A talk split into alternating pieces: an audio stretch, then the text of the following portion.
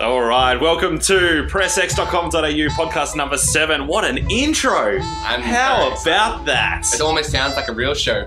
I'm sleepy. As it just fades out there. So that was a little nice little bit of Billie Holiday to kick you off to start off a, another wonderful PressX podcast and all the interesting things we're going to be talking about soon. Hi, I'm Nick. I'm Ben. I'm Kurt. And we are all from pressx.com.au. Pressx.com.au. You Get on there that? now. Have a look. Maybe there'll be a new article in the next month. And just in case you missed that, it's pressx.com.au. Yes, and if you want to email us, nick at pressx.com.au, ben at pressx.com.au, and Curtis at pressx.com.au. And Correct. podcast at pressx.com.au if you want to email that. So, you know, anyone that listens to this in a year from now, who knows whether we'll be active? Who knows whether you'll, we'll even read that email? Yeah. I'll read it.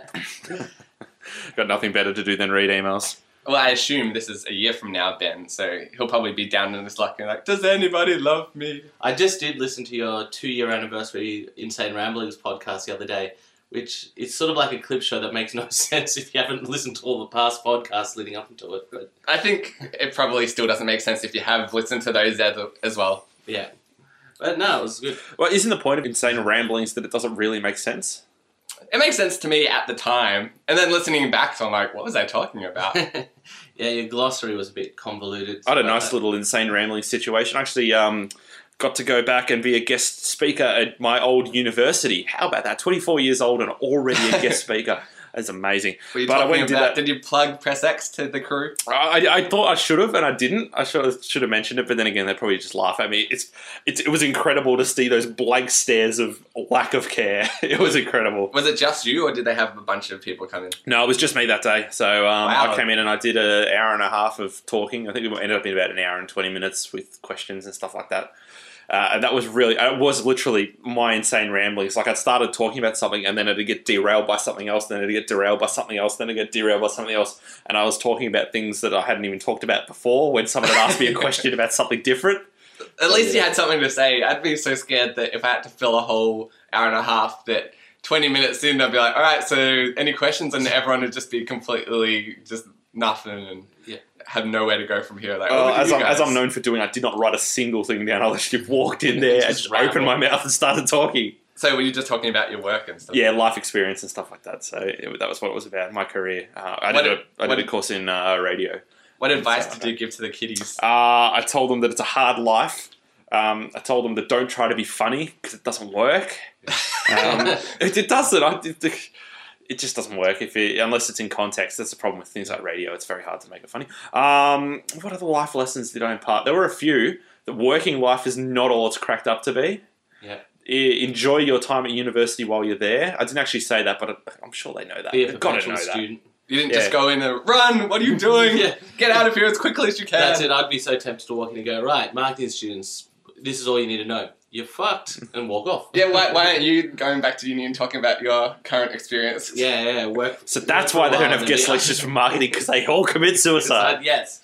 We do not condone committing suicide. Don't commit suicide. It's not cool.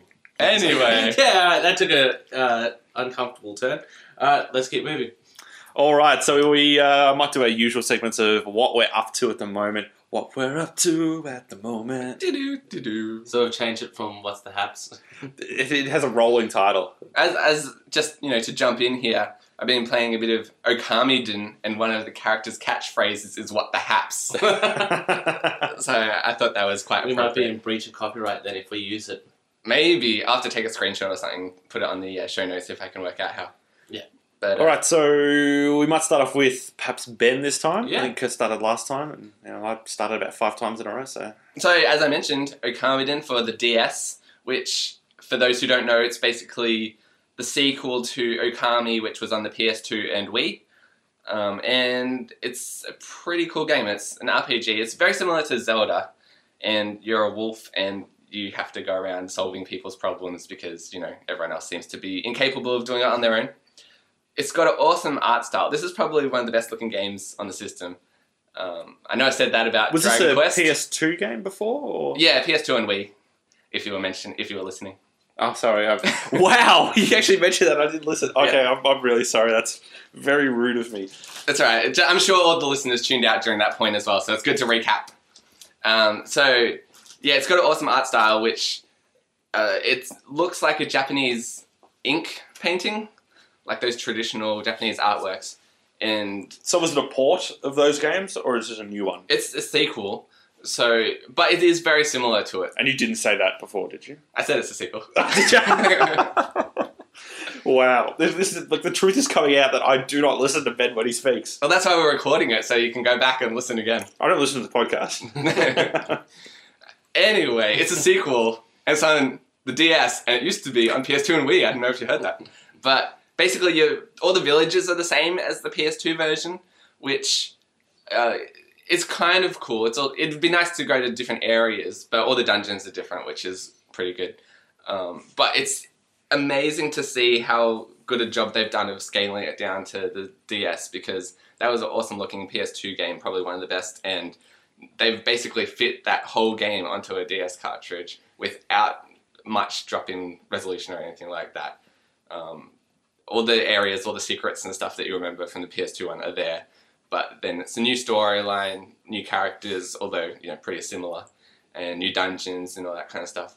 I think it would be cool to have a few new powers. A lot of the abilities that you get are copied from the PS2 one, but the DS is a really good choice for this kind of game because the whole point of the game is to use um, the celestial brush, as it's called, which basically means you draw on the screen.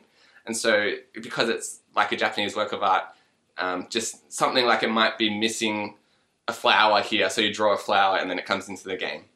Um, and so, because you've got the touchscreen on the DS, that works a lot better than just using the PS2 controller. I guess the Wii, because you've got the Wiimote, might work pretty well on that as well. But I played the PS2 version, so can't really say. But uh, yeah, this is just one of the most technically impressive games, and it suits the DS really well. It's a bit annoying to have to jump back and forth between the D-pad and buttons and the stylus because you're using it all the time.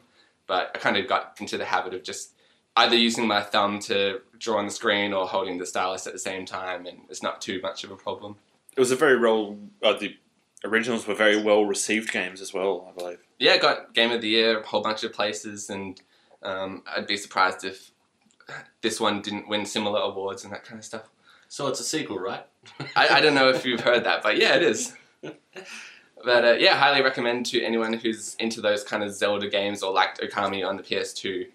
Um, and yeah, I'm about seven hours or so in, and definitely a big fan of this.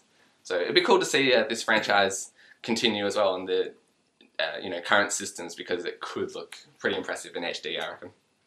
Cool. All right, so that's basically the lot for What any other been- things. Watching I- movies, TVs. Yeah, I went out last night to see this movie Sheba Baby. Basically, I just wanted to mention it because I want to tell everyone not to watch it.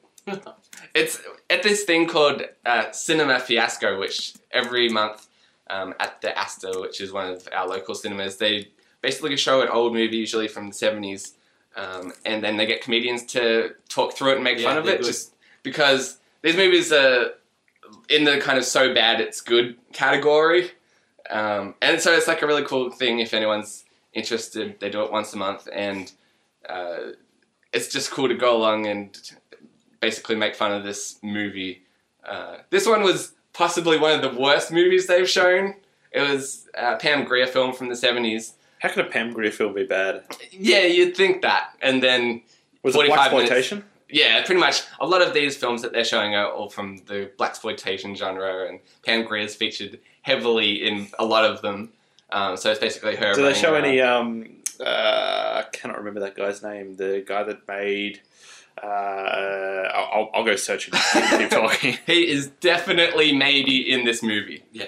But yeah, basically it's her going around being black, kicking some ass, and not hooking up with as many guys as usual. But that, those are basically the key aspects of the genre. So a chick version of Shaft. Yeah, it's pretty much all Pam Grier's movies are basically female Shaft. And yeah, lots of waka waka music, which that's pretty much the best thing. But there's a whole lot of shots where, you know, it just me might be 30 seconds of an airplane taking off. I'm like, I probably could have done with about five seconds of that. It's called Filler. Yeah, definitely, it's a lot of filler. Did you find this guy's name? yes, the guy I was talking about was Melvin Van Peebles, who did a movie called Sweetback's Badass. song. Um, and basically, he was an African American man who didn't so much make black exploitation films as he made black films in the black exploitation era right. about uh, black people taking it to the white man. Basically, Right. it's, it's a very, very, very politically incorrect way of me explaining it. But he was very much part of uh, the idea of. I don't think he was a supporter of, but he was certainly not opposed to the likes of uh, the Black Panthers and. He made a lot of films in that era, and uh, if you actually got something is well worth watching, his documentary, which is called "How to Eat Your Watermelon in White Company and Enjoy It." So that's the name of his uh, documentary that oh, that was made about him. Very very interesting guy. Made a lot of albums, directed a lot of films, and I think uh, that film was actually one of the first to feature actual uh, getting it on in a film, not Right. non-simulated sex. I in wish a you film. could all see the uh, hand movement that Nick did to Look, uh, uh, the, the movement I may have been made may have been a much closer uh, representation of fisting than actual sex. Yeah. Depends how you do it. Uh, like, it's a very, very cool story, that guy, and um, very, very interesting life he's lived. And um, well, well worth having a look at. Melvin Van Peebles it's, it's a really, very, very incredible guy. His, his albums are absolutely Cool. hilarious. Cool. Well, uh, no, I don't think he was in this movie or no, involved. I don't think he would have been because he wasn't as much a fan of the black exploitation as Black Power. Right. Fair That's the enough. way to put it. It's, it's incredible. Three white boys talking about. Black Power. It just it just sounds horrible coming out of my mouth every time I say stuff like that. Even when I'm trying to be analytical about it, I feel like I'm saying things I shouldn't be saying. Yeah, but we're very open minded. We're not racist. Oh God, no, so- not even Yeah. close. but anyway, Sheba Baby, don't check it out. Cinema Fiasco, maybe check it out. Yeah. Yeah, well, actually, a good way to describe the kind of things that happen at the Astor are that uh, with the re-release of The Lion King, they went and took an original print of The Lion King and were playing it Yeah. in the cinema that day. So like there's stuff like that, and I've seen um. Uh, I saw a double feature of Goldfinger and Thunderball, Yeah. and the Goldfinger print was so worn that there were sections where the screen even flickers. Ah, right. Because like the- these are the original pressings of the films that come Yeah. out. We um used to do one every year, the Hackers one, which was uh, Hackers followed by Hackers Two, followed by War Games, and used to go and do that movie marathon. It was always exceptional. And then once again, once a month, you can go see The Room, the crappiest, greatest film of all time. They're also Um, showing that once a week at the Nova as well. Yeah, yeah, and that's always a good one to go along to. Make sure you bring some um, old dinner spoon, uh, like soup spoons and stuff to throw at the screen. Um, you'll get it when you actually go see the film. So have you got any um, any music or anything like that? No, I just uh, been listening to my dulcet voice on the podcast. Actually, funnily enough, the Soundwave Festival lineup was officially announced now. I don't know whether you saw it, Kurt. Uh, I know. You'll probably go nuts for this. So this I, I will just warn you, Limp Bizkit are playing. Oh, awesome! I would be the only person left in the world that would still be hyped for that. So yeah, Limp Bizkit are playing, but it's actually quite a. It, it's blowing Big Day out of the water. The top six, seven bands that are there all played Big Day out as headliners. Right? So, all right, quick quick run through of the the key artists in the list. We've got System of a Down, Awesome, Slipknot, awesome, Limp Bizkit, awesome. I'm ticking them off as we go. Marilyn Manson, yeah, that's alright. Hole, Yeah, A Day to Remember, uh huh. uh, Machine Head, Yeah. Lamb of God, Yes. Trivium. Oh, Uh, scrolling down, other bands that are worth mentioning. Angels and Airwaves are worth mentioning. I think um, what's his name from Blink's still in it, which is Yeah. interesting. We've also got uh, You Me at Six, the Devin Townsend Project, Coal Chamber, Nice. uh, Dillinger Escape Plans. Zakk Wylde is coming out for it. Mastodon's coming out for it. Steel Panthers. If you don't know who Steel Panthers are, they are the ultimate '80s sex band yeah. Basically in today's format.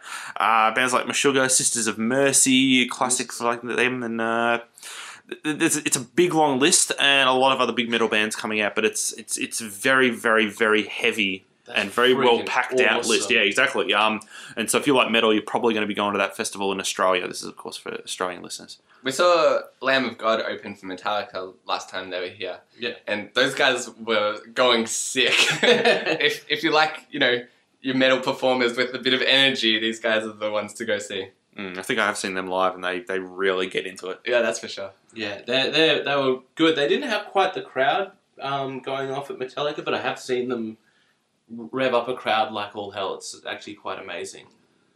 Well, obviously the people there were there for Metallica Yeah. rather than Lamb of God. not quite. That's the same interesting time. thing. Metallica seem to bring out these fans that boo everyone except for Metallica. Yeah, not so much boo, but they certainly they certainly don't move don't- around yeah, and they they don't don't really get into anyone except for Metallica. Well, that's Um, always the challenge of an opening act. In general. Sometimes. Yeah. Sometimes. For, what, what, what about the Foo Fighters concert? They got Tenacious D. Everyone's going to go nuts for Tenacious Oh, shit, D. yeah. Yeah. that's a good combo. I'm looking forward to that. It'd Yeah, be so- great so- to get um, Actually, funnily enough, speaking about them, I actually listened to the new album, or not new, it was released this year by Holy Fuck, who are the Right. band that are, no, no, sorry, not Holy Fuck, uh, Fucked Up. Yeah. Wow, this is awesome. Okay, we're not, we're not really trying to swear here, this is just the name of the band. So the band is called Fucked Up, and they're a hardcore band, and they're going to be opening as well in front of uh, Tenacious D for the Foo Fighters concert, Oh, and they are mentally amazing. Interesting. So they're incredible. All right, so I might get stuck into what I've been up to. Games wise, still plugging along through uh, Resident Evil 4. Ah, yes. Gone through and I'm about three quarters of the way through. Interestingly enough, if you want achievements, that game is pretty easy, thousand points. Except for the PS3 one, which I got, it's uh, it doesn't have a platinum on it, which I thought was a bit rough because the uh, Xbox One is a full thousand points, which usually translates to you A know a, a full game on the uh, PlayStation 3, but not in this case. So you just Okay. get a whole bunch of bronzes. A lot of the uh, PSN full games as such don't actually have platinums to them if they don't have a retail disc. yeah, it's weird to uh, work out how they choose what gets the platinum and what doesn't. Yeah. Because things like Wipeout HD, that got one. Oh, that's true. and that was very early downloadable title, which eventually did come out on Blu-ray, but uh, I don't know if they had that planned from the beginning, that kind of thing. But it's not the hardest thousand points in a row in of any game. Uh, most of them are tied up with just generically going through the quests and doing things. One is killing a boss that you don't have to kill, but it's very easy to kill. Um, there is one that is, I believe, collect all the key items, but I think you have to get them to go through the game anyway from memory. So that one's pretty easy.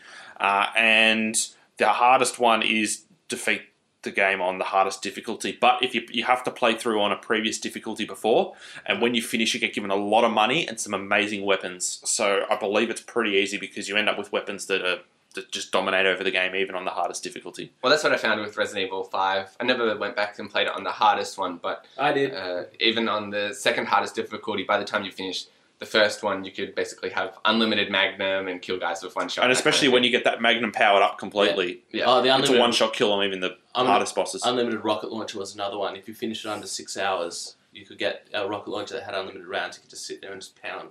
Yeah. Yeah. which is good. But then again, it is that thing of you get touched and you are one hit away from dying. Right. So it is a case of where they. It, it's quite good where you are very powerful, which is realistic, as in you kill them with one shot, they also kill you with you one with one shot. shot, So that, that's that's something to be aware of when you play those sort of games.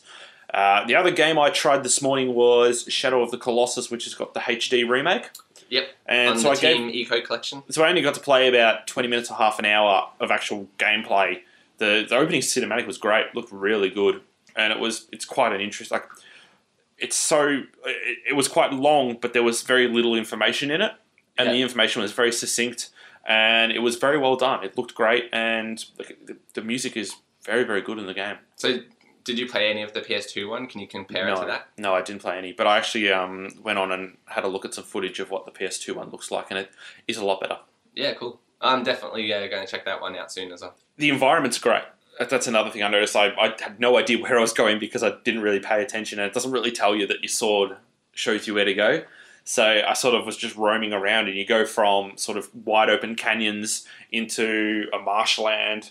Then you go like it's only, you only spend like thirty seconds riding through that marshland, and the next thing you know, you're out in uh, in rolling hills of green, and then you're out in a desert environment that's just a big wide open desert with sandstorms going and things like that. So it's very well done. Cool. It's cool that you can see all that in about 20 minutes as well. Yeah.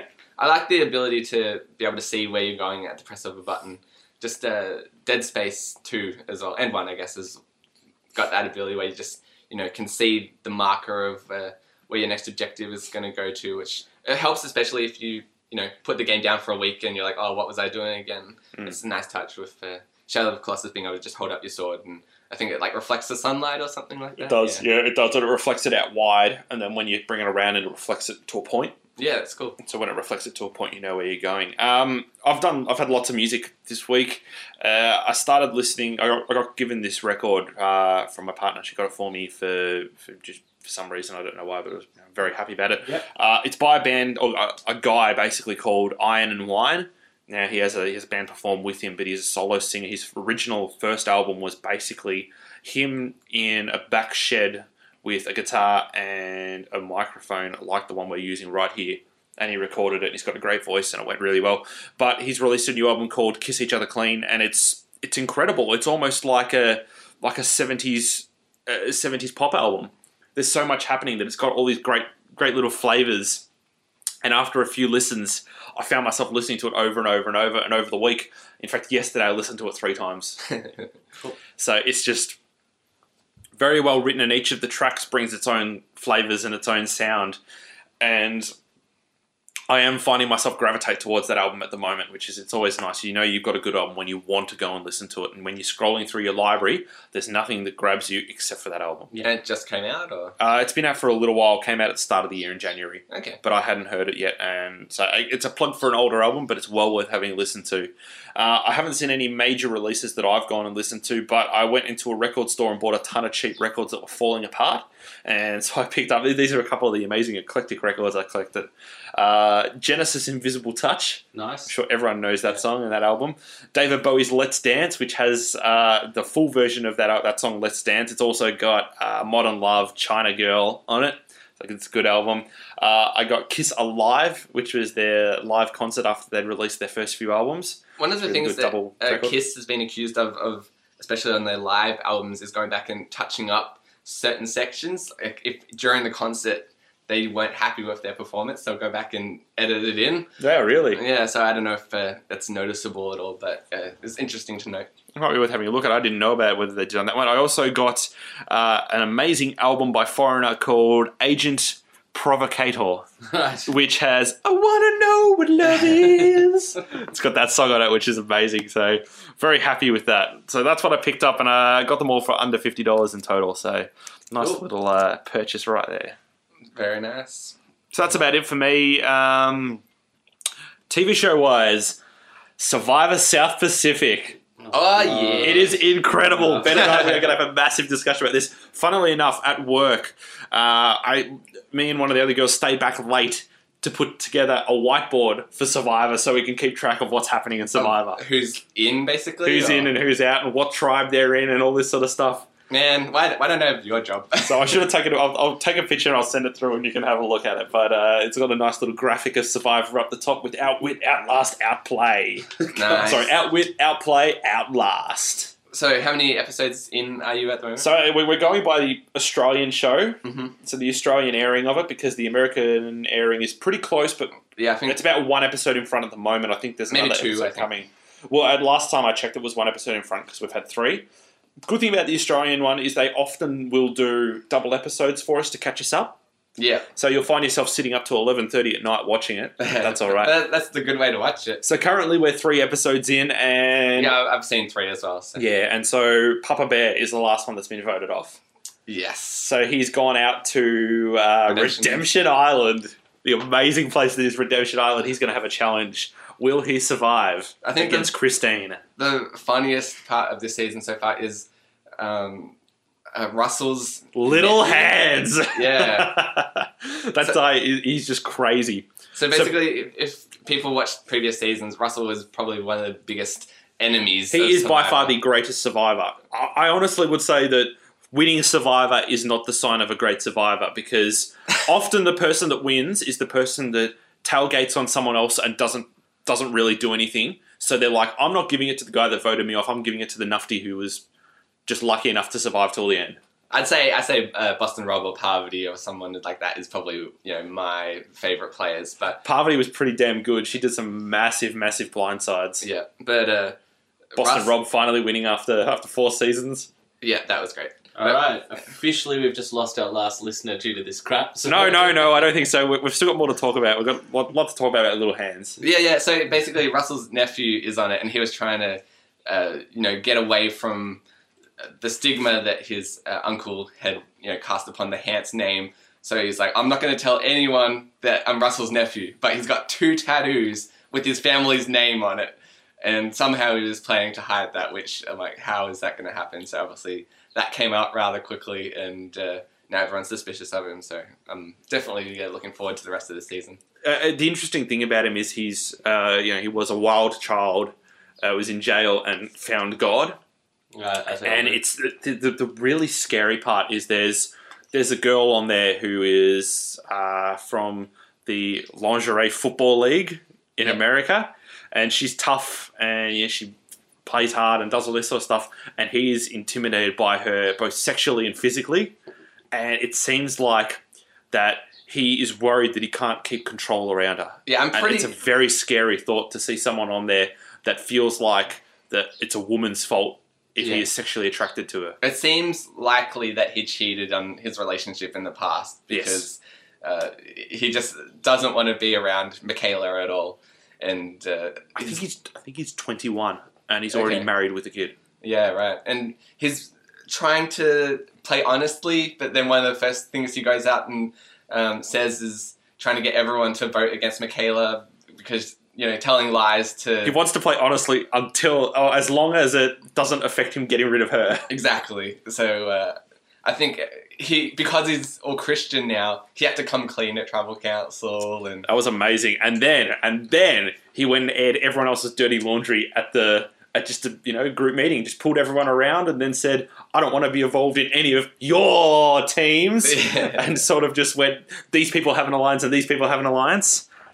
yeah, So that was- exactly. I love it when all amazing. that stuff comes out. Amazing. Plus, coach is there, so how, how can you not love the season? And uh, Ozzy well. And Ozzy, I I don't know if Ozzy is as uh, good as coach. Nah, coach, Coach- is just absolute quality. yeah, always entertaining. Uh, the Dragon Slayer. All right, so that might end it for Survivor now. So Kurt can get back Thank involved in the Christ. conversation. we'll, Um, we'll definitely recap towards the end of the season. Yes, You can Uh, do we a might, we might Survivor have major discussions Yeah. on what's happening. A spin off of Press X. All right. Uh, this week I haven't played much games. I've been pulling my car apart and and reassembling like a giant big, I guess, Lego set. Um, but what I have played is a bit of Minecraft, a bit of Civ Five, and a bit of Gears War. Um, just a bit, you know, nothing, no long sort of extended plays, just a bit here and there. What else is there? TV shows. Uh, this last couple of weeks have been big for TV shows because all of mine have come back. So I've been enjoying Terra Nova. Which Have you is, watched uh, episode three? Yes. Yeah. What do you think of the son? He's really annoying me. Yeah, he is giving me the shits, but it's the usual case where they'll rather choose to pick up his character or he'll continue to give you the shits or they'll kill him off. It, it seems like he reminds me a lot of the son from V, which was another show lasted two seasons a couple Yeah. of years ago, where you know another kind of alien invasion kind of thing.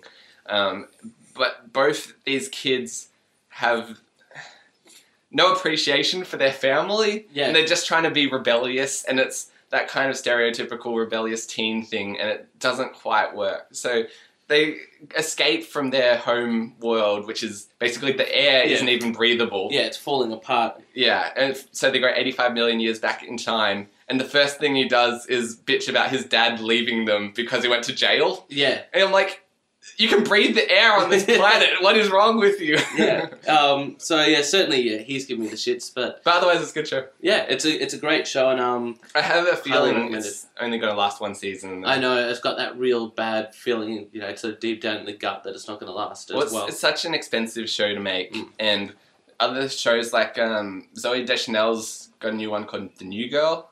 Yeah. and that's got to be like the most cheapest show ever, and it's rating through the roof. Yeah, So with things like that, it just I don't know if it's going to be worth the uh, return on investment for Terra Nova, but I hope so because Yeah. it's definitely got potential. fingers crossed. Hey, Steven Spielberg's ri- Steven Spielberg's rich enough that he can just fund it himself. Really, four million an episode wouldn't hurt him that badly. Um, and then it's always sunny in Philadelphia is back up and running and hysterical once again. I've been really enjoying that. Yeah, I just watched uh, the Christmas special. Yeah. I got the Blu-ray of season six and the Christmas special, and uh, yeah, it's as funny as always. Um, it was a bit much of them to charge full price for the DVD of a forty-minute episode, Yeah. but yeah, great show. Glad to have that one back. Yeah. What else is there? There's, uh, Chris and I have been watching obviously stuff like Mike and Molly have returned, even though supposedly they were meant to be cancelled. Is that any good? Or? Eh, it's all right. It's it's your typical sitcom sort of thing. Yeah. Just the two fat people. Yeah, two fat people. Chris Chris from First That rates really well, apparently. Yeah, it's it's it's all right in all honesty, um, but it's one of those ones that yeah you sort of watch with your partner more than um, sort of hanging out there every like for every episode. A new sitcom to start called Whitney, oh Um, God. which is Whitney Cummings' new show, What did you is- think of that? Oh, it's not bad. I hated Whitney. I watched the first two and a half minutes, and I had to turn it off. I like Whitney Cummings because she's been on the Comedy Central roasts, Yeah, and she was always really funny and a bit of an edgy female comedian, which you don't see enough. But then this sitcom, I just, uh, I got like the first time I tried to watch, it, I got two and a half minutes in, and the first joke is uh, they're getting her and her husband are getting ready for a wedding. And he's like, "Come on, Whitney, you're gonna be late." She's like, "Don't worry, these things always start late." He's like, "Yeah, because they're waiting for you." yeah. And then it's like the audience goes crazy. I'm like, "Oh my god, I can't handle it." This is the first joke of this show that you're trying to get everyone's attention, and that's the best you can come up with. It's just so safe. Yeah. Um, and all the characters are very stereotypical and stuff. It's just not my kind of sitcom. Um, uh, she's also got another show, Two Broke Girls, which Yeah. has Can't remember who else. is the girl from. I'm close. I've got, and nearly stuff. got it. Got a picture here. Got a picture. Uh, Kat Dennings is who I was thinking of. Yeah. um, and so that looks a bit funnier. I haven't watched that one yet, but uh, It looks pretty Barry Basic on the old comedy front as well. yeah, which kind of says something about Whitney. I thought, but uh, um, and also Community's back. Community and is that's great. fantastic. Yeah. Yes, very happy about Community. very being back. very happy. I've also got a suspicion this is going to be the last season of Community as well. I think they said they weren't planning on doing terribly many seasons, yeah. which is to be kind. It's a good thing. First season was great. Second season was a step up and still really good. Yeah. This season, I'm not finding as funny. I've watched the first two. I'm this not season finding and it I'm- as good. I I'm a think- big fan. I think they're they're missing that sort of. Th- There's there's not enough of a zany character like what Senor Chang was in the first Yeah. season and what uh, the, The teachers were and the dean were in the second season. But it's not like those characters have disappeared. Well, they No, haven't disappeared, just- but I don't think I don't think Senor Chang's been as funny. I, I did like I- I, did I like the use of the use of um, Lionel Richie's "Hello" Yeah. for Yeah. when when Senor Chang was looking for someone to beat upon, as well as Britta was trying to find someone to be able to a, Yeah. a, a person of authority to be yeah, able to that was a push great. her political views onto. And the whole slow motion scene. And Yes. I, I just thought, you know, when you got stuff like Senor Chang crawling through uh, the air conditioning sy- system screaming, monkey gas! Monkey gas. That's like, you know, you can't compete with that. And then they somehow roll that into a 2001 A Space That was- Odyssey. That was parody. good. That 2001 parody was really well done. So, yeah, I think Community is one of the funniest shows on TV at the moment. And just a bit of a shout out to a good Australian uh, TV show that I watch, um, All 4 Adventure, which is a full driving and fishing show that's on Aurora and Channel 31. it's great. Shut up. I only need two seconds for this. Um, I just want to give a shout out because it's actually good. It shows a side of Australia that a lot of people don't see, and that's back. The season three starts in October, uh, mid October. So, So if you're in that uh, small demographic that like to four wheel drive and fish, perfect. Hey, this coming from the guy Together who's at watching last. Survivor, so shut up. Dude, Survivors are like, like um, um, it's what what 12 to 13 seasons in, 23 seasons. 23 seasons in. Jesus. It is ridiculous. Survivor has stayed the test of time. All those reality Yeah. shows have dropped off. Survivor is still going strong, and in Survivor. fact, it is getting better with age. Survivor, the challenge of surviving. As soon as thousand as soon as a, as soon as an thread Egyptian immunity cotton. idol hits Redemption Island, it is going to go mental. And they've got fish as well on Survivor, so Yeah, exactly. There's a lot of fishing in There's- Survivor. Um, Real fishing. movie Hand wise, fishing. Shut up. Movie wise, I um, Wait, so is, is this just one of those shows where people go around in four-wheel drives and then it's like a documentary or like that's like a Rex Hunt kind of thing? It's sort of like that. They're just touring th- touring through Australia, and they do like a segment on Cookie in the bush. And It's stuff not like that. all Aussie Adventures are it's a send-up or something. It's just no, no, it's a proper sort of show. all right. Um, and then okay, so movies wise, me and Kristen went to see uh, what is it, Stupid Crazy Love? Or Oh yeah, I saw Stupid that Love? as well. Yeah, that was actually all right. Yeah, I Um, like that movie. Yeah, we saw that. Actually, looks quite good. Great to be honest, Emma Frost is uh, Emma Emma, Emma Stone. Stone. Stone. If Emma Frost was in that movie, that could only make it better. Emma Stone is really the toast of Tinseltown at the moment. Yeah, Yeah, I remember seeing her on the MTV Awards, and she was the only one on that whole show who kind of gave a shit. Yeah. Well, certainly, um, yeah, I saw it with Kristen. It's definitely a good one to go see with your partner. Um, not to say it's you know you wouldn't want to see it with the guys, but it's more of a romantic comedy, so you know usual date night movie. And then But I think the guys will like it as well. Yeah. It's very funny. Like, um, just Steve Carell's line where he's sitting at the bar and just like, "I'm a cuckold. She made a cuckold out of me," and he just uses that word over and over. It's, uh, yeah, just good stuff. and I've um, just recently got the high definition re release of my favorite movie of all time, Hackers. So I watched that this week as well. The 1995 film with Jonny Lee Miller and Angelina Jolie. Is you reading that off the poster? No, I'm not actually. It's also got Matthew Lillard, Lillard in it as well. But that's another great movie. Kind of these days it would almost be seen as sort of degrade sort of film just because it's you know what the 90s thought the future of you know the ha- the hacking world would be. Yeah, that's always funny. Um, Especially the 80s, there was a lot of that Yeah. kind of stuff. Yeah. Where the, a lot of computers, you know, the the big Gibson server that they hack is basically a giant 3D world full of you know uh, command script and stuff. And whenever they hack something, it's always in that giant green computer font. And Yeah, they yeah. just type in hack mainframe and it's like done. You're like, all right. All right. Yeah, so I rewatched that um, and highly recommend it for that one. Is there any cool uh, extra stuff on the HD version? Or? Nah, it's the same as the last time. bit of uh, deleted scenes and stuff like that, but that's it. Cool. Keeping on movies, uh, and again, things that we've seen recently, something I took a while to see that I hadn't seen. I think, Ben, you would have definitely seen it. I saw Black Swan. Yeah, I love that movie. Did you see it, Kurt? Uh, watched, uh, I think, about the first 15 minutes or so, but I ran out of time and haven't gone back to it yet. I, I uh, wasn't intentionally going to be watching it. I was actually intentionally doing something else, and my partner put it on at home, and I couldn't not watch it. Yeah. It was one of those movies where it, it's one of the very few times where I've been doing something else, and I have stopped doing that to purely pay attention to the movie because it just it grabbed me. I think I mentioned Planet of the Apes was my favorite movie of the year, but un- up until Planet of the Apes, it was Black Swan was my favorite. It was it was I um I understand exactly why Natalie Portman is considered one of the best actresses, Yeah, she was and great. everyone did a great job. Everyone from Winona Ryder coming in and really doing the performance of her lifetime ever since previous work where she was kind of you know out of the spotlight for a long time. Mila Kunis did a great job as well. It was it was just across the board an amazing movie, and really the themes of of the the Black Swan living in both was just an an incre- incredible idea and so well done. Yeah, her like transformation because her and Mila Kunis look quite similar.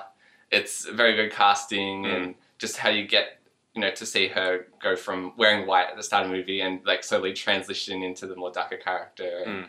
Yeah, I, I don't want to spoil anything, but it's uh, highly recommended. Yeah, if you haven't seen it, it is incredibly well done, and it really is the the idea of striving for perfection, and and it is it's not just that, but it's a it's it's a talk of what the ballet industry is like as well. But it's not like if you you know you have to be a ballet fan. I'm not. No, know, not at all. I, I'd never even bothered watching the ballet yeah, thing. I don't care about ballet, but uh, it, it really makes it interesting. in This movie. It does. It's it's more of a it's more of a, a personal struggle. Yeah. If anything, it's more of uh, fighting inner demons and things like that. Yeah. and it's it's you.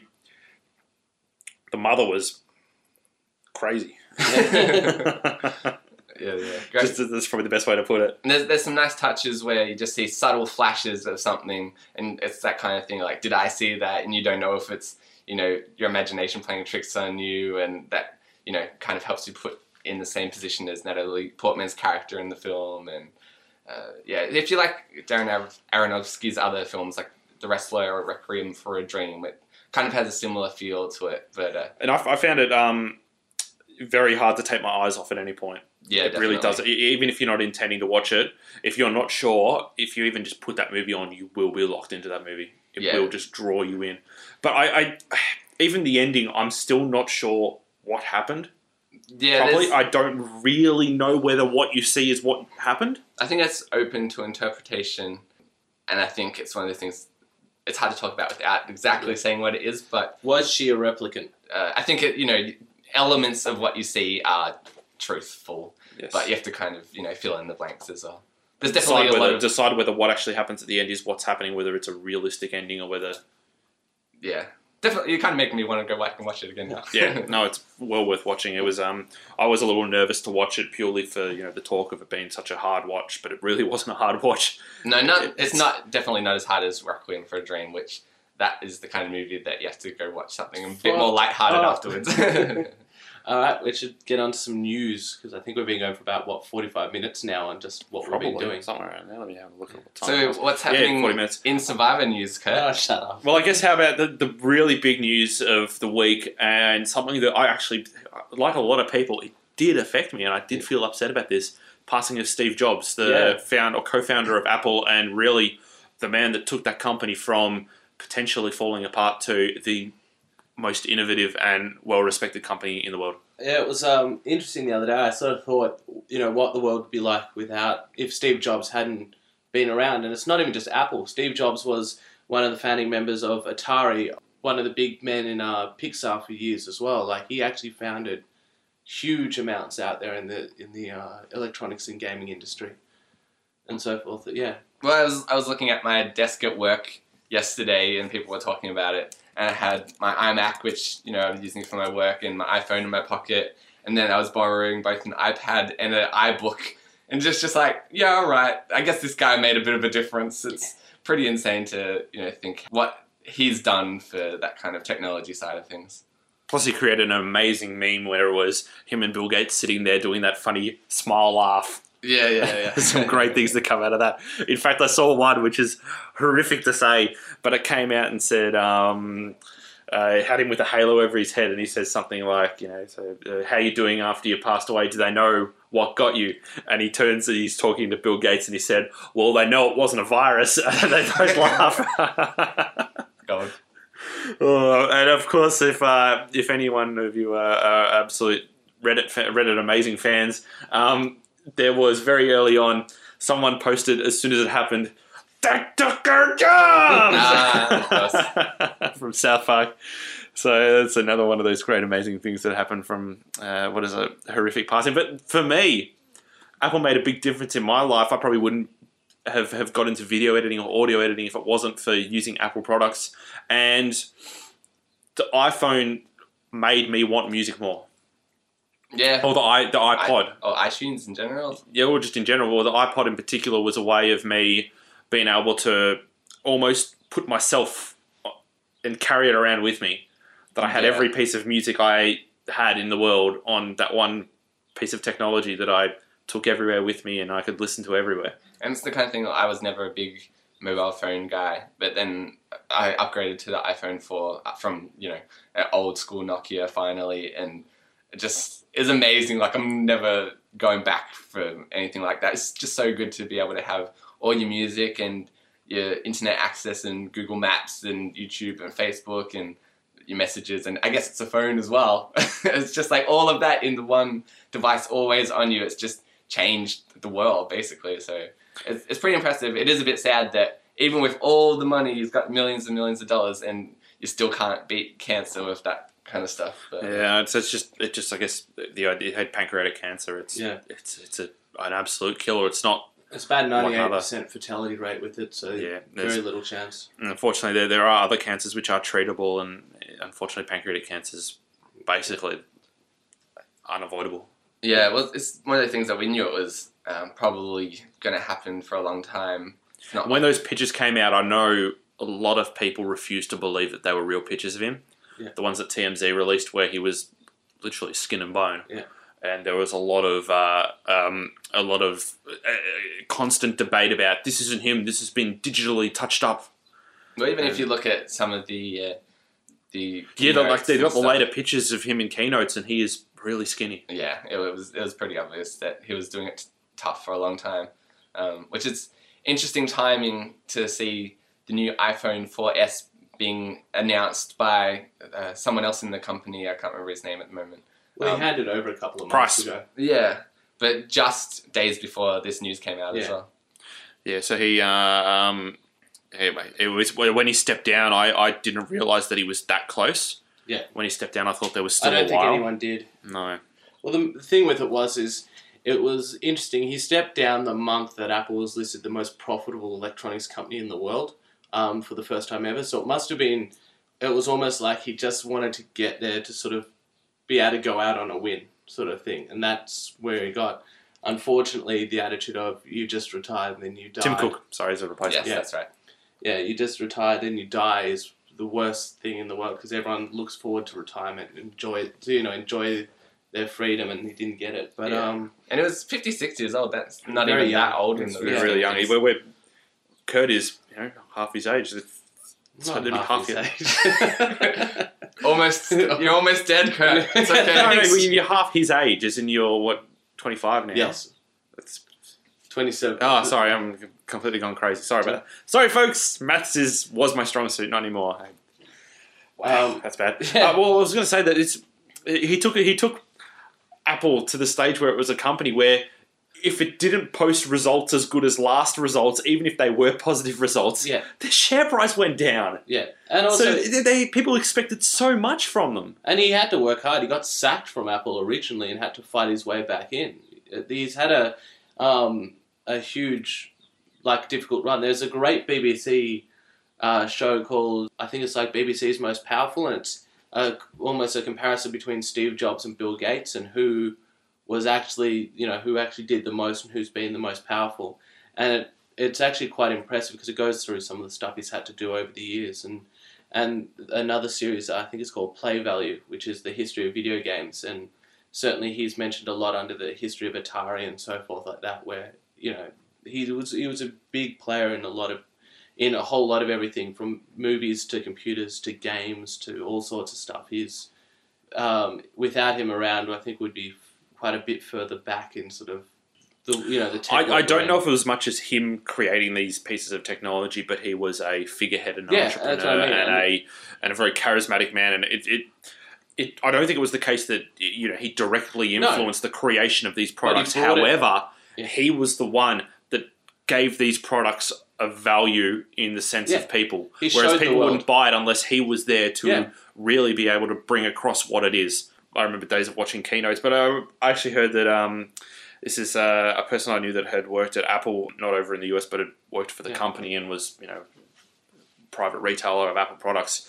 Uh, and he was saying that uh, he used to wander the halls and just catch lifts Yeah. in the Apple building. And if you were in a lift and Steve Jobs walked in the lift, he'd say, "Hey, going, nice to meet you. So, what do you do here at the company?" So, what long term plans have you got? What is this? What is that? What are you working on now? How is that going to change our productivity? And he would grill them. so, you'd be, every time you got in the lift, you'd be a little worried that he was going to pop in that lift and grill you about what you were doing. You have to have a prepared memo just in case you get in the lift with Steve Jobs. Hmm. Yeah. But nonetheless, uh, yeah, well, rest in peace, and uh, we'll miss you. We will. It was, um, yeah, it had like about, I can't remember when a, uh, a, a person of such notoriety dying has had an actual effect on me. And it Actually, seemed like when, when Michael Jackson died, I did go, wow, that guy, you know, really had done some great things. Yeah. Done some horrible things too. But. Yeah. well, it just seems like a lot of people felt that way. Just you know, looking on Facebook and stuff. Just so many messages of Yeah. uh, support and that. I had 31 messages in a row that were all re- relating to, you know, rest in peace, Steve. So, um, all right. Kind of, uh, we need something to bring it back. we need up. that jazz music back again. Yeah, yeah I What's, think so. um, any news? Well, on leading there? on from that, Yeah. iPhone 4S, as There I go. previously mentioned, was announced. Now, were we gonna we were gonna pan this until uh, that happened? no, um, yeah. it's a, it's the logical progression of iPhones. yeah, yeah, it's a usual thing. Uh, interesting they went with 4S and not 5. But, Well, it seems like it's uh, not the big jump. Yeah, it's not the big overhaul sort of yeah, thing. so it's more of the 3G to 3GS 3GS, rather yeah. than the 3GS to 4. So, So- I suspect the next year we'll see iPhone 5 and it will be more of a step up. So we've got an upgraded graphics card, uh, somewhere around seven times faster than the um, iPhone 4. Yeah, it's the iPad 2's uh, processor. Cool. And bigger camera, looking about 8 megapixel. Yeah, which that's pretty insane for a mobile phone. And the cool thing is that it does 1080p video as Yeah. well, which that's like as high def as you can get. Yeah, well, 1080p is the nice side of things. I don't think people are that, I could be wrong, but I don't think people are that fussed about megapixels on their camera anymore. Like, once you get about 5 on a, on a phone, you're kind of good for just the quick take a shot and move on sort yeah, of thing. it takes up a lot of memory to use Yeah. more than that. But it's just impressive that if you do need it, you can Yeah. just you know whip out your phone. Like my Motorola has a five megapixel camera and it takes stunning shots. It doesn't like to go up to eight isn't a selling point for me, but it might be for others. I could be wrong. Um, what else we got? Eight hours battery life uh, for talk time and all the rest of the batteries. Batteries look good for once. yeah, rather it's than- just you know, the usual upgrade on battery and uh, hard drive space is always good. They've got a 64 gig model. Oh which- wow, okay. Yeah, that's pretty impressive because I'm so always I'd be expecting potentially 128 gig uh, for iPhone 5. that would Yeah. be nice, and or maybe even for um, iPad 3 or something Mm. like that as well. Well, um, considering I'm carrying a terabyte around that's double the size of my phone. I don't see it being a hard thing to squeeze hundred in it. Yeah, sure. Yeah. Well, if you actually look at what you can put on a 32 gig mini SD card, put a couple of those in an array, there'd be no reason why you can't go significantly larger. You know, the iPhone has already got so much in it and it's so small. Of small. course, but you could add a, another one millimeter layer and just layer a whole lot of, you know, the micro Isn't it smaller? The new one? Yeah, Is but that's what I slightly mean. Is it could have put another one mil in there and just put micro SDs the whole way along it and given you 256 gig if they wanted to. I guess, but people will like small. Uh, it's, it's getting to the stage. where And the people- But then thing- again, the phone's a touchscreen. Yeah. It's got to stay big. The other thing with it is, is what you always have to factor in is they they play to the majority of the market. The majority of the market are happy with a 16 gig or even a 64 gig. There's only a few people like myself that would want it to be big enough for me to store all my music on, plus you know all the rest of the stuff. Well, I've constantly uh, got my iPhone 4 filled up with just apps and stuff that Yeah. some of the bigger apps, the games take up a lot of memory and to have video and music and stuff, it all adds up. And we're getting to the stage where apps are hitting the gig mark. Yeah, well, certainly things like Rage on the iPhone, it's just such a big game and that's not the only one, that's for sure. Even just some of your GPS software can be quite large as well. And we're looking at October 14th for the release date, with it ranging from what is it, 199 to 399 depending on what size. Yeah, those are the Storage. American prices, so hopefully, I assume it'll be about the same price Yeah, as the similar. iPhone 4. I, I doubt you'd be buying it outright anyway. No, I, I don't know gonna whether you'd even be able to buy it outright in Australia. I don't think any of the other ones have really been Well, no, Not at iPhone first. 4, you could buy it for $1,000. So. Yeah. Why buy it for thousand dollars when you can get it on a plan that's going to save you more money? Yeah, Exactly. exactly. Um, and I'll probably end up getting it. I'm a bit over my Android phone at the moment, so it's. I'm, probably I'm on a plan to- and I, I pay ten dollars on top for the phone. And you know, no, I don't pay anything for the phone because I've got a larger contract. Yeah. with my- Yeah, I probably won't be getting it. I still have another year on my contract, but that means maybe by the time the next iteration comes out, it'll be time to upgrade. Yeah, I only ever take one year contracts. I'm happy to pay a little bit up front to go on a one year contract because even like now I'm coming up to a year on my Motorola and it's starting to crap out on me. So it's yeah time to go back to at least the attitude with the iPhone is everyone's got one. The software's simple, all the rest. So it's time to go back and keep it simple again. And we've got what else is there? A new show coming back that Nick probably wants to talk about being Arrested Development. Nope. He's cracked it. All right, Arrested Development's coming back. This is I, I don't think it's a good thing. Yep. I, I cannot see it being as good as the original series, and I think it'll be probably a very big black mark on what was a brilliant television show. Speaking quietly now, because it, I really do. I, I, none of those people have done anything that I consider of value since finishing that show. Perhaps Richard Tambor is the only one that's done anything. Jeffrey Tambor. Jeffrey Tambor, sorry, is the only one I think that's done something I've laughed at since then. David Cross, everything he's done has been horrifically bad. Will Arnett has done everything horrifically bad. Jason Bateman has done a bunch of shit Uh, movies. Jason Bateman's done some good stuff between now and Yeah, then. most of it's been pretty poor. Uh, most of them have done very poor work since then. Michael Cera is not funny anymore. What? It's, it's I, I really think that it's going to completely ruin that TV. People are going to go, oh, I still like it, oh, I still like it. It's, it died because no one wanted it. Why bring it back? Yeah, I think it was it died because not enough people were watching it. It's not like no one wanted it. No one's going to watch it again. It's going to have 10, episode, 10, 10 episodes. Do you know the people that'll watch it are the people on the internet that download it later?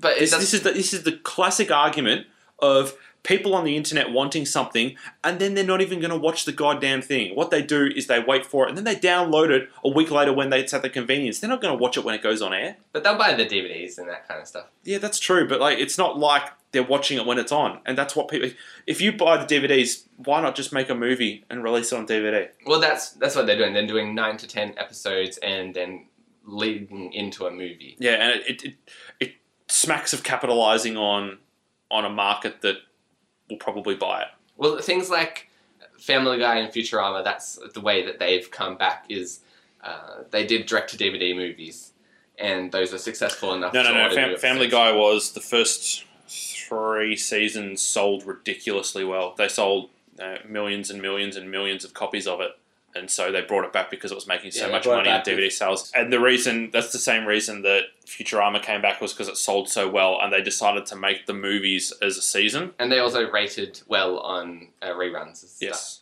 Um, I have no idea how Arrested Development reruns are doing, but the fact that I wouldn't are say they're doing well because you can't. You can only find it on in Australia on ABC Two. Two, yeah. Yeah. Um, but uh, I, I don't think this is the kind of thing that they would do if they didn't have a good idea for an overall season. You'd hope not. I know think people like Will Arnett uh, have new shows at the moment, so apparently they're more trying to focus on episodes devoted to each character. So, you know, nine episodes is nine main cast members. And what they've done since then. Yeah, and then the movie, everyone will kind of come together again. So I, I could see that definitely having potential. I'm not, you know, saying that uh, as harsh as Nick. I think things like Archer and Scott Pilgrim, those people, have, you know, done some good stuff since. I can't stand Scott Pilgrim. Scott Pilgrim is not funny. I was, I was a fan of that movie. I didn't mind it. So I, I didn't care for the like. I didn't never bothered reading the books, but it was. It, it, it sounded like it was pandering to a market that movie, and everything was, oh, I'm a nervous little guy, oh, oh, oh. and then t- t- five minutes in, and they're singing a song about picking you up in their dump truck. It's not funny. It's not clever. It's not a. It's not even smart. There was not. There was nothing. It was just. It was just trash. I thought as like a video game fan, you would Yeah. be able to enjoy it or something. No, I couldn't watch it. I, I can't. I don't think he's a good actor. I think he's he's about as one dimensional as as Sarah Jessica Parker. I, I can't say I've seen enough Sarah Jessica Parker things to uh, argue with you, but I'm, I'm still a fan of Michael Cera, and um, I think like that. Even though if they haven't done as much good stuff individually since Arrested, hopefully you know bringing that group back together, uh, they can recapture some of that magic. Don't know, I think the spark might be gone. Well, Michael Cera's character was great as a, but it's just going to be, it's going to be the kid from Jonas in a movie, or the kid from Jonah in a movie, or whatever that movie was. I don't Juno, that's it. Juno. Fuck, that movie was bad too. Like, God, guys, Nick is fired up today. I am I am tearing holes out of the world at the moment. But it's, it's basically going to be the kid, the, the, the boyfriend on the show. But And he- maybe he's going to be Juno. I don't know. He plays the same character, but I still enjoy him as that character. I've had enough of it. quick, Fair let's, quick, let's find something Nick actually does It's like. it's it's like he's like Matthew McConaughey, where there is nothing he can do except for the same thing over and over and over and over and over. I don't know. He was pretty good in uh, Flight of the Phoenix. I can't say I've seen that either. Yeah, it's good. I highly recommend it. All right. Let's get off this topic because it's pissing me off. Well, we'll- we'll find out in like a year and a half when this movie finally comes out. Yeah. yeah. All right, all right. Something that's actually going to be good Yeah, here is we go. Ricky Gervais's coverage of the Golden Globes next year. Yes. So, for those who don't know, the last two years, Ricky has hosted the Golden Globe Awards, and basically, Controversially. let's yeah, just like especially after the last year where he kind of roasted the celebrities um, at the event for his opening monologue and that kind of. Did you thing. see he was on Jay Leno after that? Um, maybe I can't remember. and he was explaining what he really wanted to do. Mhm. And he said he wanted to come out, have the curtains come down, Ah, yes, I and did him see walk this. out dressed as Hitler. Yeah. And then he would heil. that would be and then he'd got to the microphone and go, too much? Yeah. When they were booing. And then he'd go, I shouldn't have picked it up from Mel Gibson's wardrobe. that man is willing to go as far as he can. They should have, I I think they did know, to be quite honest. I'm pretty sure that it was all approved. I'm, I'm, yeah, it definitely would have been approved. I, I think it's the kind of thing that you know someone was apparently offended, and then the people in charge are like, "Oh yeah, we were offended too. We didn't know he was doing that." yeah. Don't sue us. Yeah, um, and it seemed like afterwards there were certain people who had said that he could come back next year, and then other people overriding that, and um, all that kind of talk. So it seems like he's not going to be hosting next year, but he's going to be still doing a live commentary on his website, so streaming basically similar to what he does for the podcasts.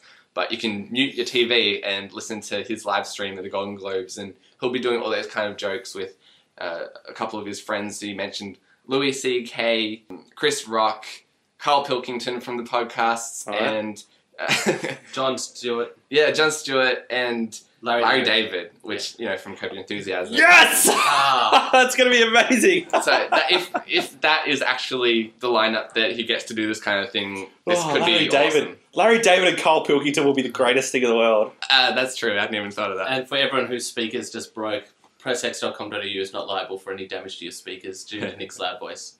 All right. It's Larry David. Yeah, so that's an amazing lineup.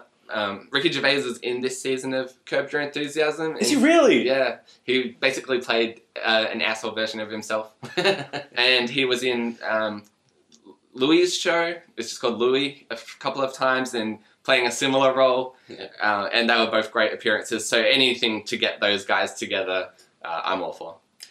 And anything with Carl Pilkington is guaranteed to be gold. Exactly. It will basically be Ricky Gervais abusing every single celeb, and then Carl Pilkington, and then and then asking Carl what he thinks of them, and then abusing Carl. Sounds like gold to me. Yeah, Yeah. So it sounds like a guaranteed success. So basically, um, I don't think the official details have been released on it, but what it is is it's going to be a live podcast that you'll be able to jump on and watch in time with it, which is what Ben already Yeah. said. Just, just I'm, I'm just recapping for the people. okay. Recapping for It's not people. like you weren't listening, right? no. Well, after after you mentioned, you know, Carl Pilkington and You just tuned Larry out. David, my brain just went wild. Yeah, fair enough. All right. What we we should probably discuss last was last week we were planning on discussing it and we ran out of time. Uh, was the release of Nevermind Yeah. and actually having a real discussion about what we think of it. Well, Yeah. the re-release to be more Yeah. specific. yeah, it's a re-release with the uh, extra um, disc that has a couple of their alternate recordings. And a lot of it was actually songs. unreleased. So Yeah. while they have released you know new versions of it, and they have released a big box set of basically all of their unreleased stuff. This stuff is again new unreleased stuff. Yeah, these were just uh, different recordings where they were trying something different in the studio, where it would be, you know, back off on the drums a bit more or change the tempo slightly, and they've just re- you know, released some of that on the uh, extra discs, and personally, I love it. See, I listened. I haven't listened to this version, but I listened when um, all the court cases and stuff were settled. They had that big Nirvana box set, and it had a whole bunch of their kind of garage band recordings. Yeah. And I thought that the quality was a bit lacking. Yeah, Um, like, just obviously they were just demo kind of tapes, so it didn't sound very good. And then the other stuff wasn't different enough for me to really With with bother with it. with stuff like demo tapes, you really need to be an absolute um, a fan. obsessed with Yeah. the music to really appreciate that stuff. Often, I don't like demo recordings because they just I just don't really care about listening to it when it's in its early stages because it's not the music that they wanted to put up. Yeah.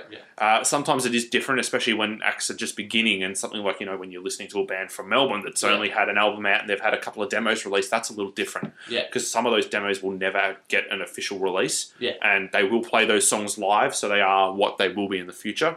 But getting back to Nirvana, I think I, I can certainly speak for myself, and I probably speak for Kurt, and I would have thought I'm speaking for Ben as well. That this album was basically our teenage years, Yeah, it was a soundtrack. or to our Nirvana life. was our Yeah. teenage years. I actually got into Nirvana a bit later, but Okay. I've listened to that album Oh. over and over since then. So I, I really love Nirvana, and I didn't start listening to them until uh, uh, the best of came out, and that was most of my listening. And most of my listening was focused on that album and In Utero. I didn't love Nevermind. I thought some of the tracks were great, but I didn't like a lot of it. So yeah, I, I thought Nevermind was easily their best album. Yeah, same. I thought pretty much every track on that was, you know, single worthy. Actually, officially, my favorite album that they did was the MTV Live and Unplugged in LA. yeah, that was Um, also a great one. But Nevermind. obviously, it, for a straight Nirvana album, was definitely my favorite. Um, well, it was in 1991, so yeah, Okay, so, so I, yeah, was, I totally. was six when it first came out.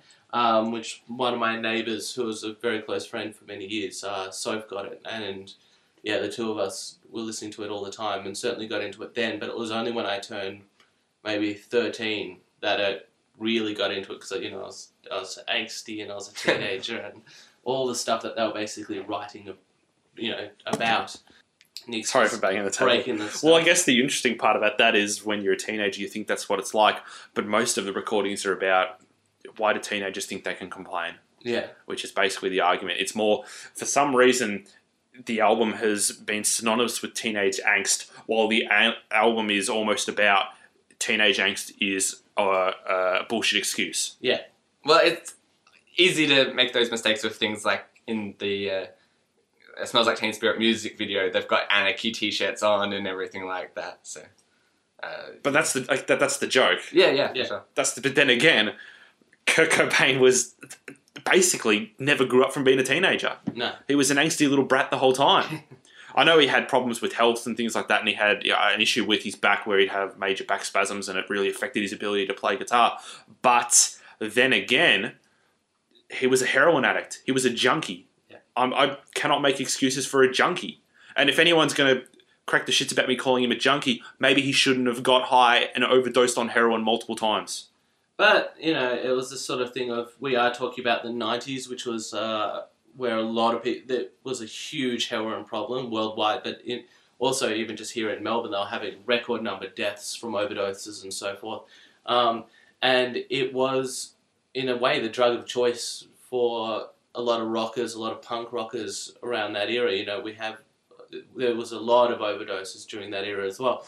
Um, it wasn't just Cobain and all the rest. So it was a very big problem. But it's always been like that. There's always been yeah, overdoses since the 60s. There's always been, since the 50s. yeah, There's always been, you know, rock stars have living hard lives since then. yeah. It's nothing new. And I guess there's a, saw a really interesting statement on the idea of suicide. And this is, you know, if you're if you're at a stage in your life where you feel you can't live on with the way life is, why why not? If you don't care about anything around you enough to bother, why not just pack up and go? Why, not even pack up. Just go. Just go do whatever you want. Um, Go out there. Go out there. Just just go into the wild. Live in the wild. Go kill a bear. Go hunt whatever you want. Go do whatever you want. The world, like the, the world, is your oyster at that point in time. You don't care enough about anything. Go and do whatever the fuck you want. Yeah. Well, the main thing with it is, is in a lot of cases when We're gonna need to put an explicit tag Yeah. on this. I think. when it's um when you've got a psychological level of suicide. That's the I- thing. There's the psychological illness side of things I- makes a big difference. I to it. have had a few friends over the years die due to suicide. I've got both my both my parents are doctors and have you know had to we've discussed it a lot of times. And quite often on the psychological side, a lot of uh, people who are serious suicidal cases actually see it, and it's once again irrational. It doesn't have any logic behind it, but sees it as a case of everyone in the world would be better off without them. They're actually doing people a favor by taking the you know Mm.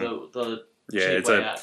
I probably am trivializing it a fair Yeah, bit on so- that side of things. So you do have the case where you know, you know, Cobain was suicidally depressed. You know, there was a whole reason behind it. The drugs weren't helping, obviously, because they can heighten. Oh, he was still Suicidal, taking, taking de- heroin. Really, yeah, He it was can heighten he- he- depression. I, I believe there was an article with Courtney Love that came out a couple of days ago that she said that he tried to commit suicide four times before then, not including ODs. yeah, probably. And it was a case of even when he went to rehab, he was still he was Yeah. taking heroin up to the day he walked into rehab, and 24 hours later he walked out of rehab and was taking another shot of heroin. Um, the other thing, of course, is you got to question Courtney Love sometimes. You know, there's still a lot of uh, conspiracy sto- stories out there that it was a staged suicide and she offed him for the money and all It's the it's so hard to. Uh, it's it's kind of like the Yoko Ono thing. Yeah. where you're blaming someone else for it. Um, it's hard. It's so hard to believe that that really would have happened. That someone so famous, so, someone in the spotlight like that would have happened. Like you look at all these people in the spotlights that have. You look at Phil Spector. You look at all these other guys. They, Yeah. they they do get caught. They do get found. They do. It does come out because when you're in the spot like that, it is impossible to hide. Yeah, um, unless it's, and I'm not saying this is the case. You know, Courtney Love, don't sue me here. But I mean, like, unless it is the case where you've got someone who is so openly suicidal anyway that it's actually quite easy to you know cover up everything by just you know. Uh, you know, even just lacing the dosage with something stronger and so forth. There's a whole lot. You know, I don't think you can lace it to something stronger at that Oh, stage. well, he was he was he, he had he had four times the amount of heroin for a Yeah, OD but that's what, in that's his what I mean. Like you could have just changed the you know the concentration and so forth. Um, but nonetheless, we'll get off that topic. But nonetheless, this uh, back to the album. The album is, um, in my mind, as a Nirvana fan, exceptional. I've really, really enjoyed it, and it was even if it was just the, fact that it made me, you know, I went back and I re-listened to Nevermind, which I do every now and again anyway. But it, you know, it was that sort of anniversary of the album. Went back and listened to it. Got the second disc with a couple of extra, you know, um, different recordings and stuff. It was a really, um, yeah, it was just great to go back. And you know, since then I've gone back and re-listened to uh, In Utero, uh, li- you know, uh, Live and Unplugged, um, and just like yeah, just a heap of different. You know, albums and recordings and stuff. You know, re-listen to Bleach and so forth, and it's just been yeah, it was really good to go back and uh, gi- give myself a good Nirvana kick again. And it's the same with the Pearl Jam 20, uh, 20th anniversary disc that's just come out. No, it's, no, it's for the it's for twenty years of Pearl Jam Yeah, releasing yeah. albums, and it's um mainly Pearl Jam uh, 10 again. no, no, no, it isn't. It's it's live tracks from everywhere. It's it's the tracks they played in the movie, which is called Twenty. Yeah. So a lot of them are tracks from all the way around, and, and most of them I think are unreleased uh, tracks from separate performances with other artists and other bands. So a lot of the tracks are unknown tracks or or demo tracks of albums. In fact, I think there's only six or seven tracks on that album that were released at another point that are real live editions. Right. Yeah. Well, I've just been I've uh, bought the CD and ripped it to my Pearl Jam collection on my iTunes. So I just tend to put on Pearl Jam all day and just play it on you know random shuffle. So, Mm. um, but yeah, no, it was good. And um, Pearl Jam's one of those bands that have always taken care of their, um, you know, their fans and supporters. I think possibly more than anyone else when it comes down to stuff like if you're a part of the Pearl Jam club, you know, in the the Ten Club, you get a little birthday gift on your birthday with you know an LP and stuff like that. And you get you know uh, exclusive tickets, all sorts of stuff. Um, and this is just an, another one of those sort of CDs to sort of obviously you're buying it, but it's that sort of giving back to their fans. Um, you know they've hit an anniversary, and rather than just re-releasing Ten again, which they did I think two years ago anyway, Yeah, they, they Um, did release it again. Yeah. Rather than just rele- re-releasing say Versus or uh, what is it Viscosity or Vitality, they've actually gone and created something new again and sort of put it all together for their people. So that's nice. Yeah, the thing I guess um the hard thing for me is those two bands and the Red Hot Chili Peppers were bridging bands for me. They were bands that took me from not really listening to anything that was considered other than pop Right. into listening to a lot of other different genres and different styles of music. So I think it's hard for me because those bands were like, as a bridging period. I don't want to go and listen to them anymore because I don't see them as music I want to listen to. Yeah. And whenever I listen to them, I just don't really like. Like I must admit, like when I went through Nirvana, I I skipped through most of the tracks. I think I only really listened to In Bloom and Drain You. Those were the only two songs that when I listened to them, I went, these are good songs. I I guess it's hard listening to to those sort of bands when when you when they when they took you somewhere that I think is better for me. Right. Like when when it's like um, I guess it's like going back and playing a, a, a, a game in the '90s that was horrible. That you know you found yourself playing better games later, and then you go back and look at it, and you're like, "Gee, it's not as good as what I remember it being." Yeah. but It's, it's, always it's, the nostalgia factor. yeah. But plus- even yeah. on the way over here, they were playing All Apologies on the radio, and people afterwards are texting in saying, "Oh, that song was awesome!" Like it goes back to what Kurt was saying about you know if you might not have listened to it for a long time, you can go back and relive it, which I think is one of the best things about this re-release. If you haven't already, you know, got one of the uh, previously released versions, and uh, yeah, I'm still you know listening to those on you know regular playlists Yeah. and that kind of stuff. I think maybe I, I liked liking Nirvana. I think Right. maybe that was my problem that I didn't Yeah. like the music as much as I liked being seen as liking Right. Nirvana. Well, it's interesting that you mentioned uh, all Nirvana, Pearl Jam, and Chili Peppers because it seems like they're going through a bit of a resurgence at the moment with each one of those getting new movies out where Yeah. both Chili Peppers and Nirvana have Well, the Chili live Peppers concerts. one's a live concert, yeah. And um, Pearl Jam's got Pearl Jam 20, as you mentioned. and, like, all, all of those have had cinema releases in the last month. Yeah. Yeah. So it's interesting. Um, Well, again, it is 1991 saw the release of Pearl Jam's 10, saw the release of Nirvana Nevermind, and saw the release of Red Hot Chili Peppers Blood Sugar Sex Magik. The three, their three best albums. Yeah, Actually, I'd say um, I, I think I think um, Californication was the Chili Peppers' best album, but yeah, I was, I was going to say that as well. that is arguably their and, and for I guess people that There's, there's, we, they're we were young enough though. that Californication came out while we were in our last year of primary school for you and me. So it was it wasn't a case of 91 we were 4 years old. Yeah, true. So I don't I, it, it'd be very hard to, you know, listen to those albums and listen to them then Yeah. when you're 4 years old. Yeah. well, certainly, um, I definitely found uh, the other nice thing about these sort of re-releases as well is um, even just some of my brother's friends and some of the younger uh, guys that I know who were too young to know Nirvana and to, to enjoy grunge music, and this has now hit the radio, you know, with Nevermind being played on the radio again and all that sort of stuff. Um, I've actually had a few people come to me and go, "Well, you're a grunge guy. Can you load me up with a whole lot of old grunge?" And it's brought back that old genre again and given them another chance because It's, um it's also weird to see though. Like I saw someone maybe like 15 the other day wearing a Nirvana t-shirt. And I don't know, it's like, are you wearing that because you're a Nirvana fan or just because, you know, it's it's- the image. sort of, yeah, it's interesting. Well, when I was in Seattle earlier this year, um, I went to the EMP Museum, which is a museum for pop culture, grunt, uh, Yeah, I think you, music you mentioned it on the podcast. stuff like that. And then it was amazing how many young kids were going through there and their par- with their parents, and their parents were like, "This is the music you know we used to listen to and stuff." And you know, I'm sitting there thinking, Kurt Cobain's been dead ten years before, you know, some of these kids have been born. And it's almost like listening to your parents who are like, Well, I "Oh, think they say- this age, we used to dance They say music." you listen to you something along the lines of you listen to the music your parents listen to in their prime.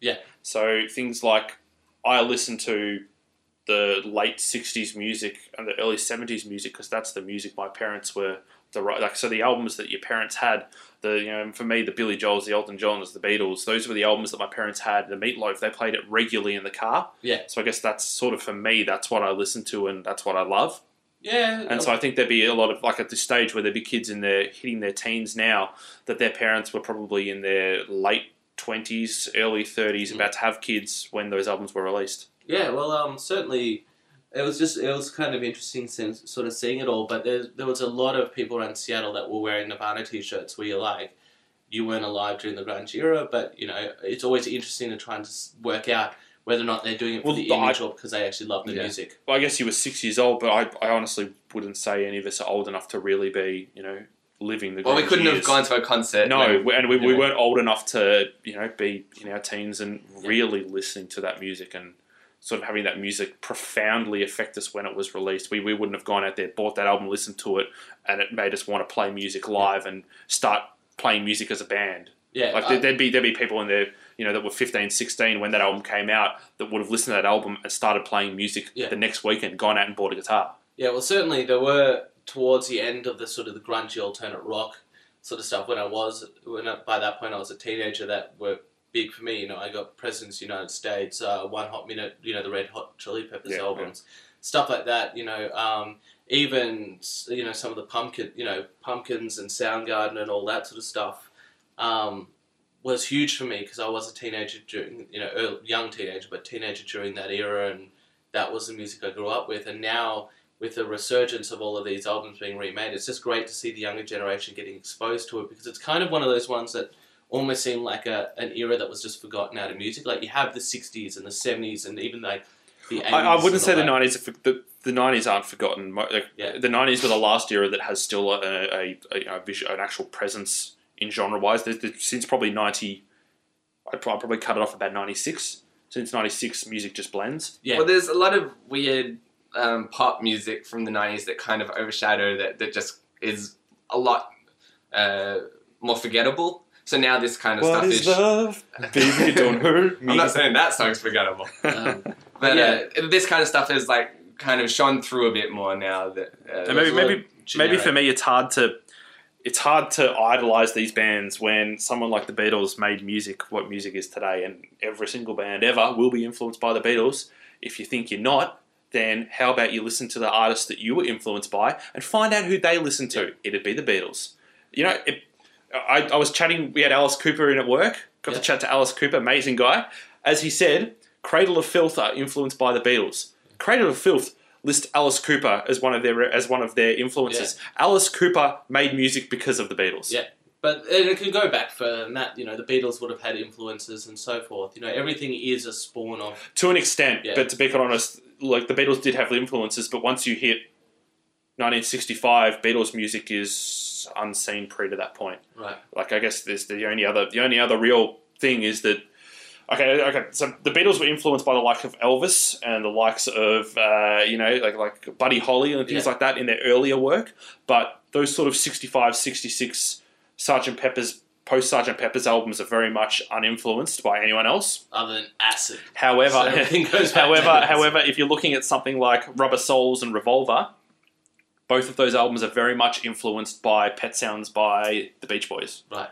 So when the Beach Boys released Pet Sounds, Paul McCartney said, "What am I, what am I going to release to match this album?" Because the but then again, Pet Sounds was released because they listened to uh, to Yeah. listen to Rubber Souls and went, "How are we going to compete with Rubber Souls?" Yeah. So it really comes back to the Beatles, and like as much as we can say they were influenced by other ones, their music. You you can hear Beatles music in Cradle of Filth. You, you hear a riff in Cradle of Filth, and you go, "That riff was in this Beatles song." Yeah. Well, it, it, um, there's a documentary made by Sam Dunn called uh, Metal Headbangers Journey, um, in which I think Alice, you've mentioned this yeah, one as I was well. going to Yeah. say, in fact, Alice Cooper was one of the people interviewed during the documentary. There's actually a few of them now, and um, certainly, even just watching the the sort of tree of inspiration for uh, metal music and how it starts with you know some of the originals, Deep Purple, um, Sabbath, people like that, and how it spawned down into all the different subgenres of metal. You can pretty much do that with all music going backwards because you know metal of course was influenced by blues by classical music by all of that sort of stuff um, throughout the year you know throughout the years so it's the sort of case where yeah you can trade them back there are certain bands out there that would be almost considered not to be influenced by other bands because they sort of created their own completely separate to everything else type of music but 99.9% of other bands did have their influences somewhere down the line Yeah, I think that's the big thing with the Beatles is that they kind of did create something different. yeah And if Yeah. you find, if you, if you look at, in particular, the 60s, which is arguably the most influential generation of you know, life, you know, pre like the uh, what the 1800s and the and, you know that Bach and uh, Beethoven eras, Yeah. there uh, Wagner, those sort of Russian composer eras. In the 60s, everyone was trying to do what the Beatles were doing. So even if you talk about Black Sabbath, they were competing with the Beatles and they were trying to write songs as good. They there is no band in the 60s that wouldn't have listened to the Beatles and go, we need to write music as good as these guys. Yeah. oh, so that, that's where it comes down to. And like, as much as we can say there are other influences, it, it will eventually come back to the Beatles. And like, I'm, I'm I, don't, I don't think you can change my opinion on that point. I don't think Bach was influenced by the Beatles. well, no, we're we're not, we're not talking pre then, but um, I don't know if you heard of the uh, Beatles' famous time travel story, Yeah. but Bach did a Red Submarine album at some point. I'm pretty sure. Bastard. it was lost to time. um, all right. Uh, that's, that's what that's what would happen in the Ninth Symphony. I thought three quarters of the way through the Ninth Symphony it was going to go. Uh, they just start going into Lovely we Dude. all live in a yellow submarine. All right. All right, and we might end on a yellow submarine. What's coming out? We've only got a very small amount of battery life, and we're about to hit the hour and a half. So Okie dokie. people right. will definitely have turned off Just already. quickly, we didn't really cover them much last week, so we'll get a couple of them rolled over. We've got uh, Resident Evil Code Veronica X on Xbox Games on Demand and PSN.